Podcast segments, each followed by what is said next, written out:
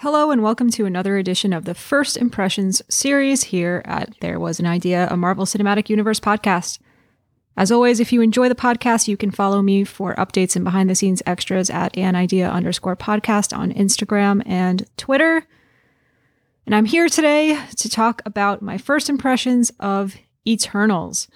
I'm recording this on Saturday. I saw the film for the first time on Thursday evening, and I am glad that I waited over 24 hours to do this recording because the more that I let this film sit with me, the more my my thoughts and feelings are developing and I'm very eager to see it again. I have tickets to see it again tomorrow Sunday afternoon, but I'm considering going again later today Saturday because I can't stop thinking about the movie. So for my first viewing on Thursday night I saw the film in the Dolby Theater of my local AMC. It was packed. There were a few empty seats, but not many, and it was a great crowd who seemed very engaged, clapping, reacting, all of those things.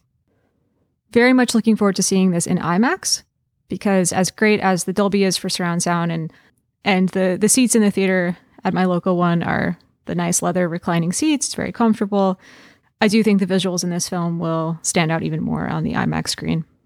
So, going into this film, I have to admit that I, as much as I didn't want to be, was impacted by my knowledge of the negative critical reviews out there and the exceptionally low Rotten Tomatoes score that the film has received. And I think it over the past couple days that critic score has gone even lower. I don't pay much attention to Rotten Tomatoes in general, I'll be honest. But as much as I don't necessarily believe it has any real value in the fact that it's an aggregate of critic scores and it seems like any publication can become a critic, I, I don't quite trust the the process, nor do I really think that number means anything. In reality, it may not mean anything, but it does have an impact on people's perceptions, and that is meaningful too. So I had been looking forward to this film for a very long time. Filmmaker Chloe Zhao being attached to the project as the director. She's an, an auteur director who won an Academy Award, and this has been part of the conversation leading up to the film. The fact that it's based on characters and ideas from from Jack Kirby, whose work also inspired the film Thor Ragnarok, which is one of my favorites. The fact that the cast is is incredibly accomplished and made up of incredibly talented and charismatic performers. And of course, the excitement over delving into a part of the MCU that we haven't been in before, thinking about what these new characters and what this new world could open up for the future of the MCU in phase four and beyond. So, I'm going in on Thursday night with both this genuine excitement that I've had and also this frustration that I was experiencing over the over the negative reviews that were out there and questioning the extent to which there was much value in considering those and also slightly then concerned, thinking, okay, well, what if there is uh, some merit to the negativity that's out there? Is this film going to be one that I don't respond to in the same way that I've responded to other MCU films? So all of this kind of floating around my head, but I go in, and as soon as the film starts, I was immediately into it. And you know, I'm always the type of person who is looking to enjoy the thing that I'm going to. I'm not looking to nitpick or criticize it. Of course, when there are things that I see on screen that I don't respond well to, I will acknowledge it and not gloss over it. But especially with the MCU, I always have such a good time watching these movies. And it was the same for Eternals. In fact, I might argue that it was more so for Eternals than some of the other films uh, in the MCU. Even on my first viewing of Shang-Chi, which don't get me wrong, I absolutely loved, and I loved more and more so upon subsequent re-watches there was an aspect to that film the first time I saw it that I was like, huh, okay, is it starting to drag a little bit? This is going in a direction that I'm not sure. I never felt like Eternals dragged at all. For a two and a half hour plus movie that deals with a lot of different characters, a lot of different time periods in history, I was not bored once. I was engaged the entire time. And I'm very much looking forward to going back and experiencing it again. So I will establish now a very clear spoiler warning because I do want to talk in detail about some of the things that I really loved about the film, as well as some of the things that I still have questions about. And while I imagine that anyone listening to this has probably seen the film, on the off chance that you're listening because you're curious to hear this first impressions before you see it, I do highly recommend seeing it first, letting the experience wash over you, forming your own opinion, and so on. So Spoiler warning, I'm about to get into detail. Okay, here are some of the things that I absolutely loved about Eternals on first watch. First and foremost, the characters. One of the things that sets the MCU apart from other superhero films, apart from other genre films in general, is the attention to character and the way in which characters can be developed in such short periods of time. There are 10 Eternals in this film. Plus, there's the character of Dane Whitman, who is going to play a bigger role in the MCU moving forward, it seems, if we can take the post credit scene as any indication. So that's 11 people that this film asks you to care about to some degree or another, even though they don't all get totally balanced screen time. I will say that I have fully formed opinions on all 11 of these characters. I do not like them all equally. There are some that immediately stand aside, some of my other favorite characters in the MCU as standouts. And there are others that I didn't respond as well to, but I cared about all of them. There are none of them that I would say, oh, that person was just there. And this was difficult because I and others have talked a lot about how well Joss Whedon balanced the six OG Avengers plus Nick Fury plus Loki in the original Avengers film. How that cast of characters then expanded in Age of Ultron. How the Russo brothers and Markus and McFeely expertly directed and wrote the huge groups of characters in Infinity War and in Endgame how James Gunn was able to so effectively introduce the Guardians of the Galaxy in their own ensemble film, and for us to get so quickly attached to that group of characters. I had concerns that Eternals wouldn't necessarily feel the same way. Chloe Zhao is known for her gorgeous cinematography, her attention to landscape, and not necessarily known for her character work. I'm unfamiliar at the moment with the other work of the writers of this film, although who they are is something that I do want to look into a little bit more before I next talk about this film. So, as I said, I was unsure about what the characters would be like in this film and how much I would be able to attach to them. But as I said, upon first viewing at least, I felt like they really stood out. And I can't uncouple my experience watching Eternals with my experience watching Dune, which I went to go see a couple of nights earlier.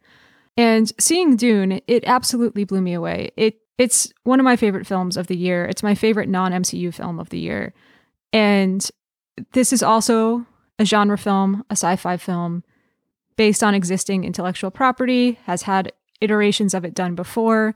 And unfortunately, maybe for me and for others, there has been an invitation to compare and contrast Dune and Eternals, perhaps because they both deal with this large scale, fantastical world. They both have the word epic being thrown around a lot in conversation. In some ways, I have to admit, yeah, there are ways in which Dune worked better for me personally than Eternals, specifically in the areas of sound design and in some of the visual work, which is, which is not to say that Eternals wasn't absolutely gorgeous because it, it is. And I am very much looking forward to seeing it again. Perhaps my views will change. I'm also going to be seeing Dune for a second time. Perhaps my views will develop. Sound design, I think, is a no brainer. The sound design in Dune was absolutely incredible. And I was a little bit underwhelmed by the score of Eternals. I have to say, I do have to say, I love the needle drops and specifically the usage of the Pink Floyd song Time as the Marvel opening title card came on screen was inspired. I thought that was a fantastic choice. And there are a few other delightful needle drop moments in the film, but the score left me wanting a little bit. And again, I don't mean to over compare and contrast Eternals with Dune. They they are very different films, very different directors. Eternals has a place in the larger tapestry of the MCU in a way that Dune is its own thing, at least for now. um, but what I'm getting to is that as much as for me, seeing these two films a couple days apart, I'm looking at Dune as being a model of creating a particular kind of atmosphere. What worked for me about Eternals, way more than it did in Dune, was the character work and the character development.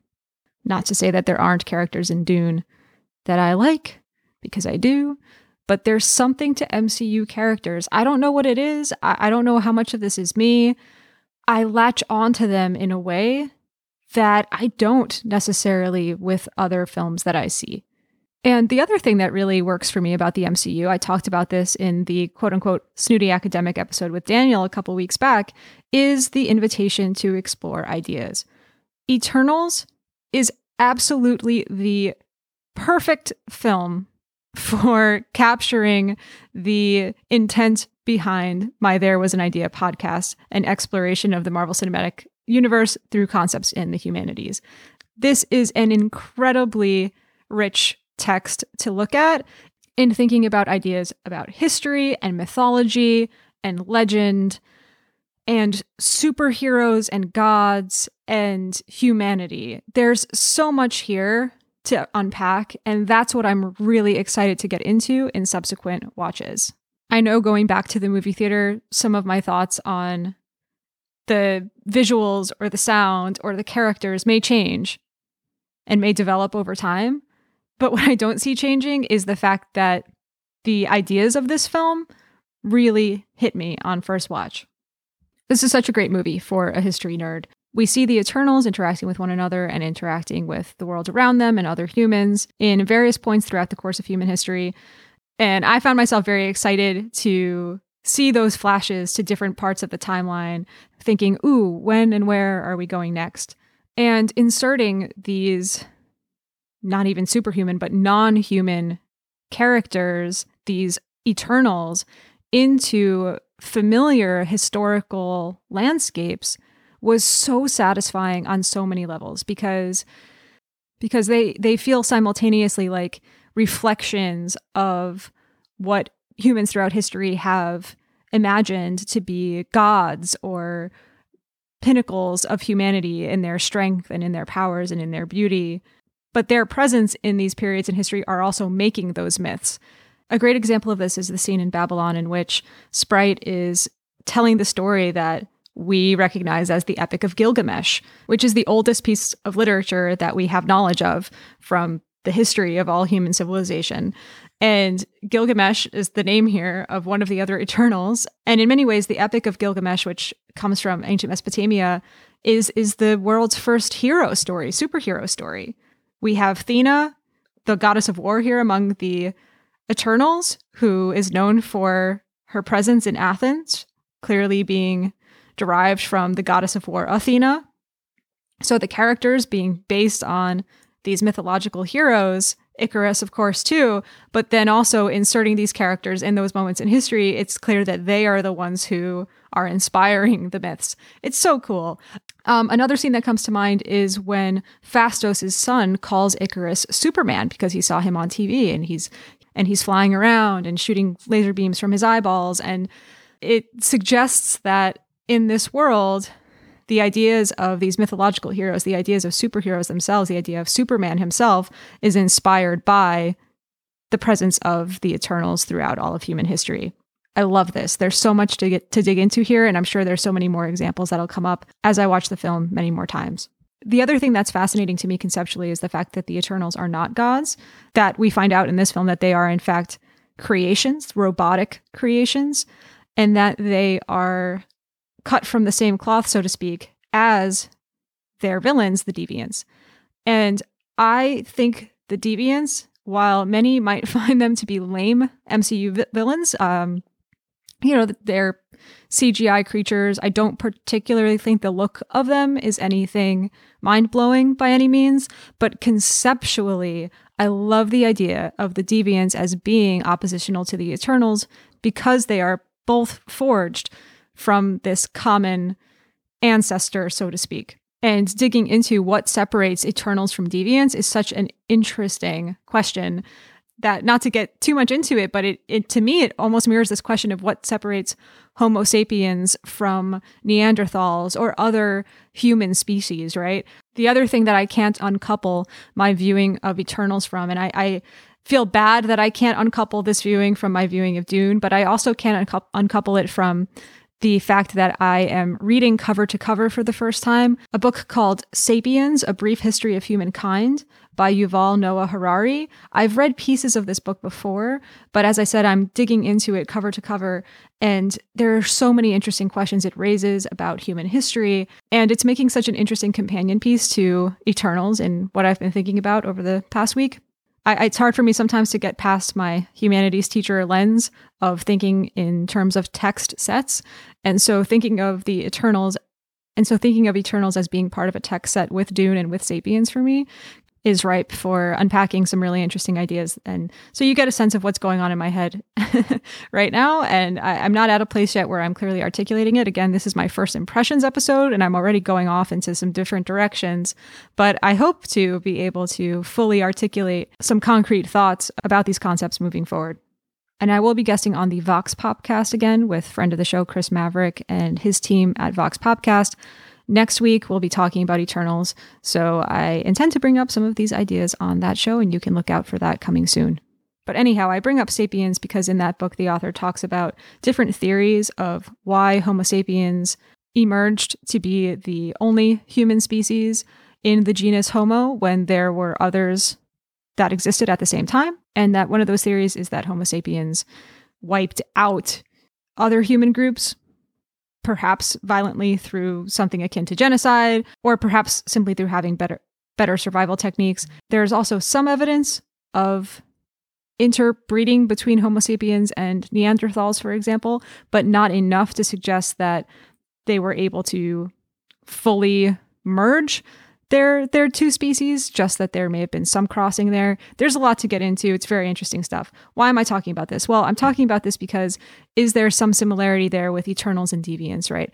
Um, Eternals and Deviants maybe coming from the same genus, so to speak, if we're using this analogy. Eternals triumphing over Deviants. Why? Right? What makes them different? And there are answers to that, but it's an interesting question to to think about. There's also a lot of moral and ethical questions this film raises, as we even see that in the film.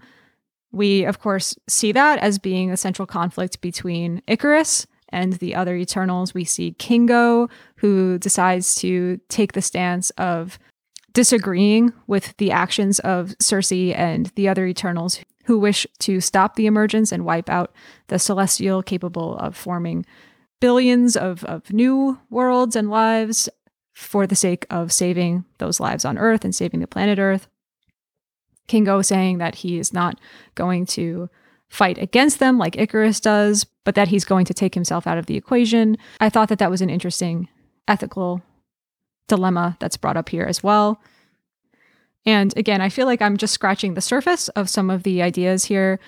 One of the things that strikes me about MCU Phase 4 is the idea of villains not necessarily being what they seem. Like, uh, for example, in Black Widow, people are like, oh, Taskmaster's lame. This was not a good villain. Well, Taskmaster was obviously not the villain, but frankly, Dreykov is not even really the villain. Dreykov is just kind of a lame person. But the villainy in that film comes from how humans treat each other and from control and from abuse. The villainy in WandaVision is coming from trauma and from grief and from manipulation. It's not just Agatha being a, a traditional witch. And even in Shang-Chi, which gives us one of the best MCU villains in a long time, that character is human and and certainly very flawed and has certainly been capable of evil, but has such a beautiful connection to our main protagonist Shang-Chi and in many ways is is reflected back in Shang-Chi. So I think that the MCU is getting increasingly complex in their portrayal of villains and of conflicts. And while on surface level, the deviants may seem like kind of lame CGI monsters, I think what they represent is very, very interesting. Ikaris as a character didn't do it for me as much. I will say that I was surprised by the route that the film took in having him be th- this traitor and this villainous character. I was not expecting that. I'll be very curious to hear what my other colleagues in the podcasting world and other friends think of this. I, I don't know if maybe that was just me that I missed something and perhaps it was obvious. I'll certainly be looking for clues in my second viewing. In general, he didn't really do it for me as a character. As I said, I, I do have favorites among the 10, 11 characters in this film. Some of the ones that really, really stood out to me uh, do include Sersi. I thought that she, as I didn't necessarily expect her to be the protagonist of this film. I didn't necessarily expect there to be one character who seemed like a protagonist at all, but I will say it seemed like it was her. I thought that Gemma Chan was stunning in the role, and I really hope to see more of her in the MCU moving forward. Angelina Jolie as Thena. Oh my goodness. I maybe I'm biased here. Angelina Jolie is one of the most beautiful people in the entire world. She was lovely in this role. I love how strong yet quiet this character was. I loved her relationship with Gilgamesh. What a beautiful friendship based on empathy and compassion. The fact that Thena was ill and a bit incapacitated for most of the film, you don't get to see the extent of her strength. I actually thought was an interesting decision, although I would love to see more of her moving forward as well. As much as I love Sersi and Thena, the other standouts for me were far less expected. Barry Keoghan as Druig is perhaps the most compelling character in the entire film for me. I loved watching him, and I was so intrigued by his sense of morality, by his relationship to humans. In many ways, th- this film feels like a, a, love letter to humanity coming from the Eternals, and especially Druig and his relationship to humans. I thought was fascinating, and I'm so looking forward to spending more time with that character as I rewatch the film. Was not expecting to latch on to him as much as as I did. And the other thing about Druig that made him stand out to me was his connection to Makkari, another standout. So these four, I would say, are, are my favorites upon first watch. Makkari was awesome. I thought that the way they showed her superpowers was so cool, her super speed, and specifically the scene in which she's fighting, beating down Ikaris toward the end of the film. Her connection with Druig was so cute. Their flirtation and their chemistry I thought was absolutely wonderful. She was so fun to watch. I loved the actress's performance. Her name is Lauren Ridloff. I was unfamiliar with her work prior to this film.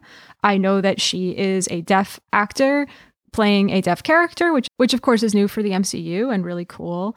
I loved that she used her super speed to steal a bunch of stuff from all over the world and just gain knowledge. Such a cool character. Really hope to see more of her as well. So so those were really my four standouts there, and particularly Druig and Makkari. Like, if we could see a spin-off show of just the two of them and their relationship, I would absolutely love that. All right, so I'm going to cut off my first impressions here. I think I was a little bit all over the place in what I talked about here today. I'm very much looking forward to seeing this film for a second and more times and sharing with you all the way in which my ideas change and grow. Since Thursday, we've been seeing some of the audience reaction pouring in, and there's a tremendous discrepancy between the critics' rating of Eternals and the audience rating of Eternals. And what I am very excited to see is how this film and how people's perception of this film in the MCU develops over time. It's very new right now. I think there's a lot of people who are going to immediately love it or immediately hate it. I'm so curious as to what role it's going to play in the MCU moving forward. I will say that I am solidly in the camp of loving this film on first watch. Do I have critiques of it? Were there some things that I wish that maybe they did a little bit differently or a little bit better? Sure. For example, for it being a new direction in the MCU, something that's being criticized for for whatever reason, for being different, even though it seems oftentimes critics want the MCU to be different. What do critics want? I don't understand. This is the problem with an aggregate score because all critics are different. But regardless, putting that aside, in some ways, I kind of wish that it was newer and bolder and riskier than it even was. And I think I was looking for that a little bit. And at the end of the day, I didn't necessarily feel like it was all that different. And of course, as somebody who loves the MCU, I loved it. I'm not I, I don't need the MCU to be super different. Um, but because there was so much discourse about it being a, a risky, bold move, I, I guess I didn't necessarily think that there there were some things with the storytelling I think that they could have I think they could have gone a bit riskier than they did. Doesn't necessarily take away from what's there for me, just something that's on my mind. But regardless, Eternals, fantastic movie. Time will tell. I think I need to see it a few more times to be able to say where it stands alongside the rest of phase four for me. Definitely can't make any claims to that after just one viewing, but you can stay tuned to upcoming episodes of the podcast to hear me talk more about it. In the meantime, Monday night's episode will be an MCU character draft with Trey and Jude of MCU Need to Know that does not yet include any characters from Eternals. And then after that, I will be talking about Disney Plus Day, which comes up on Friday, November 12th. You can look out for a deep dive analytical episode on Eternals coming up sometime in the future. And as always, thank you for listening. And feel free to reach out to me with your thoughts on Eternals.